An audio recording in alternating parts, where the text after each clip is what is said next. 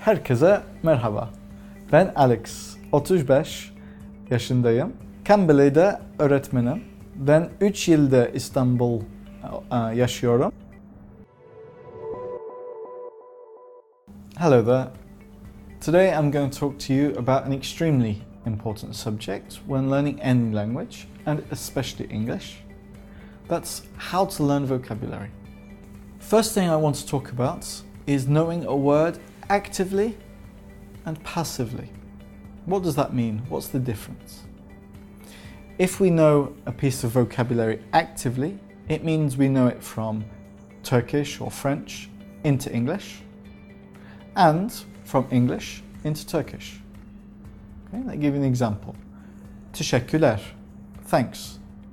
If somebody says teşekkürler to me, I understand and I can say teşekkürler to them. However, if I am not able to use the word, but I can understand it from its context, this is what we call passive knowledge. Okay? We don't need to know every single word to be able to speak a language. Let me give you an example. Often, when I go to restaurants, my friends might say something like sağ ol. Okay? I will say teşekkürler if my Turkish is not so good, but I will understand they are thanking the waiter. Another very good example is when I'm filling out forms online. It will say ada, sodada. Now, in the beginning, I understood name and surname just from the context. But if you asked me, how do you say surname in Turkish, I wouldn't be able to tell you. Okay? You don't have to learn every single word you see actively.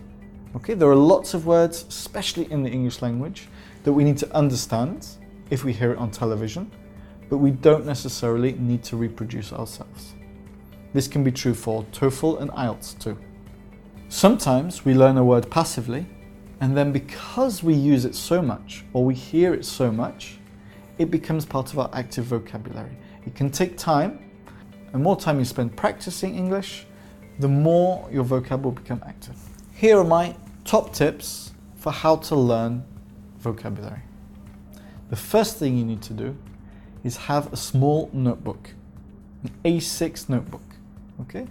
Or sometimes I use an application on my phone for writing notes. If I hear a new word, if I'm not sure of a word in Turkish but need to know it, I can write this down.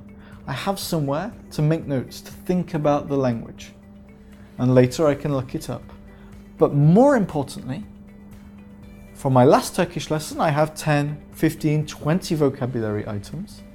Next time I'm on the metro, next time I'm waiting for a student, next time that I have 10 minutes to spare because my Turkish friend is always late, I can read through this vocabulary. I can test myself. I can refresh my memory.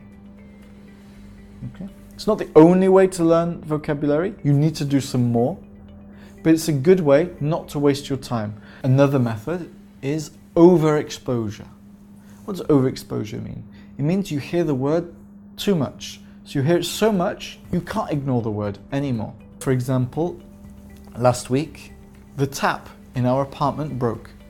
In Turkish, musluk. And because it broke, I had to talk to the yardımcı. I had to find a way to get it fixed. Suddenly, there's a new word in my vocabulary. You might not live in an English speaking country, but you do have access to English materials, to English teachers on Cambly. There are always ways for new words to enter your vocabulary and put in your notebook.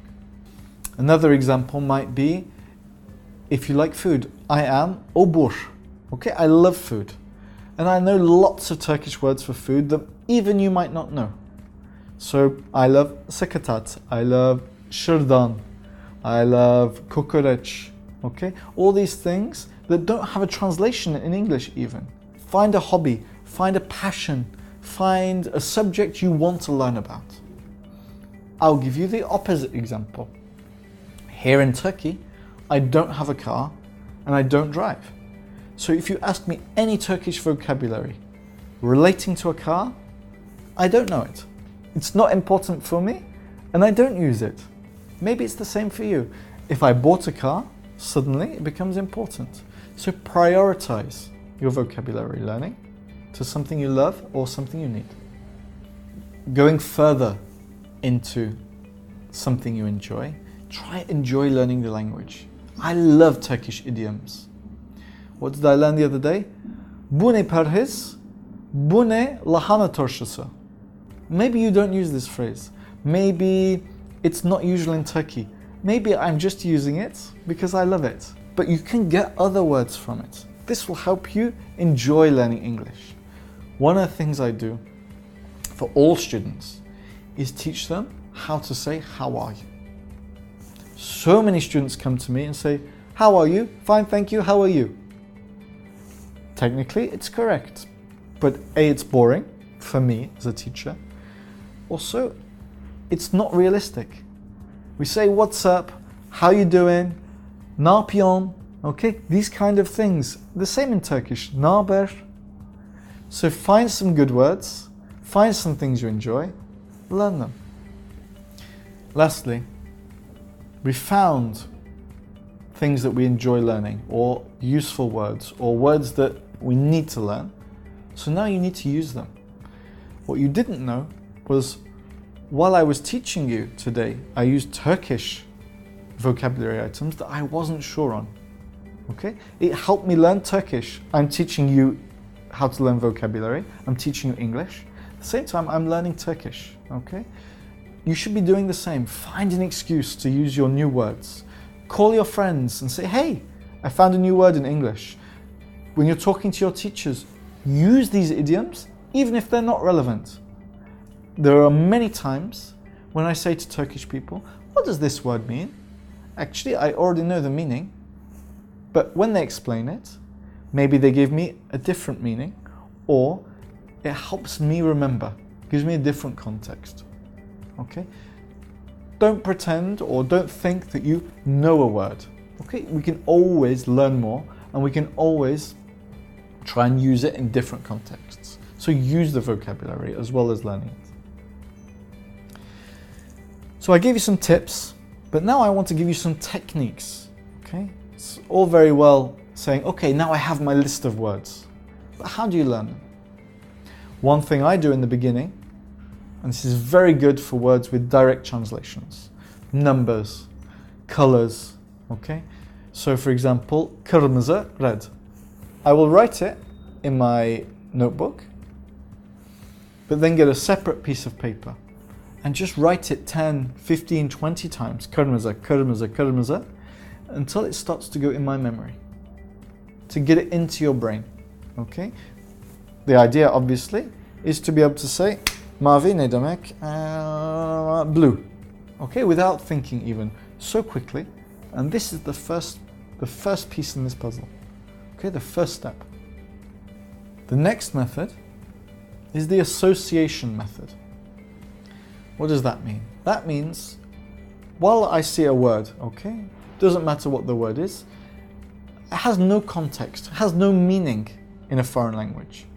So we need to give it some meaning. We need to give it uh, our brain a way to remember this word. There are a few ways to do this. The first thing we can do is ask what kind of word is this? Is it a noun? Is it a verb? Is it an adjective? Every time we think of a noun, we should imagine this word in a specific place. Let me give you an example. At home, for adjectives. Okay, so welcoming.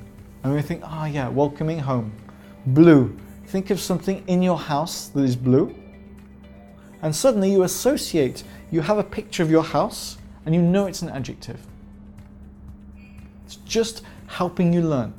Why? Because in English we have thousands of words and if you really want to be fluent, if you want to do TOEFL, IELTS, if you want to speak like a native speaker, you need a large vocabulary.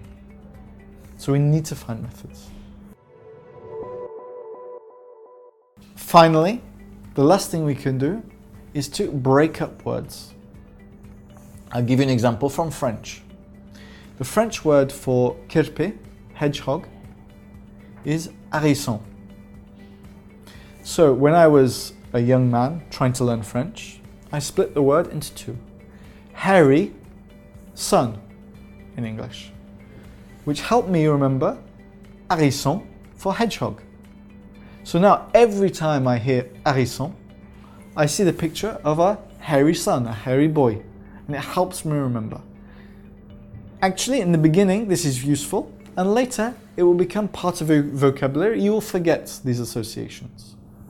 The last method that I like to use, especially with large lists of vocabulary, is a cup method.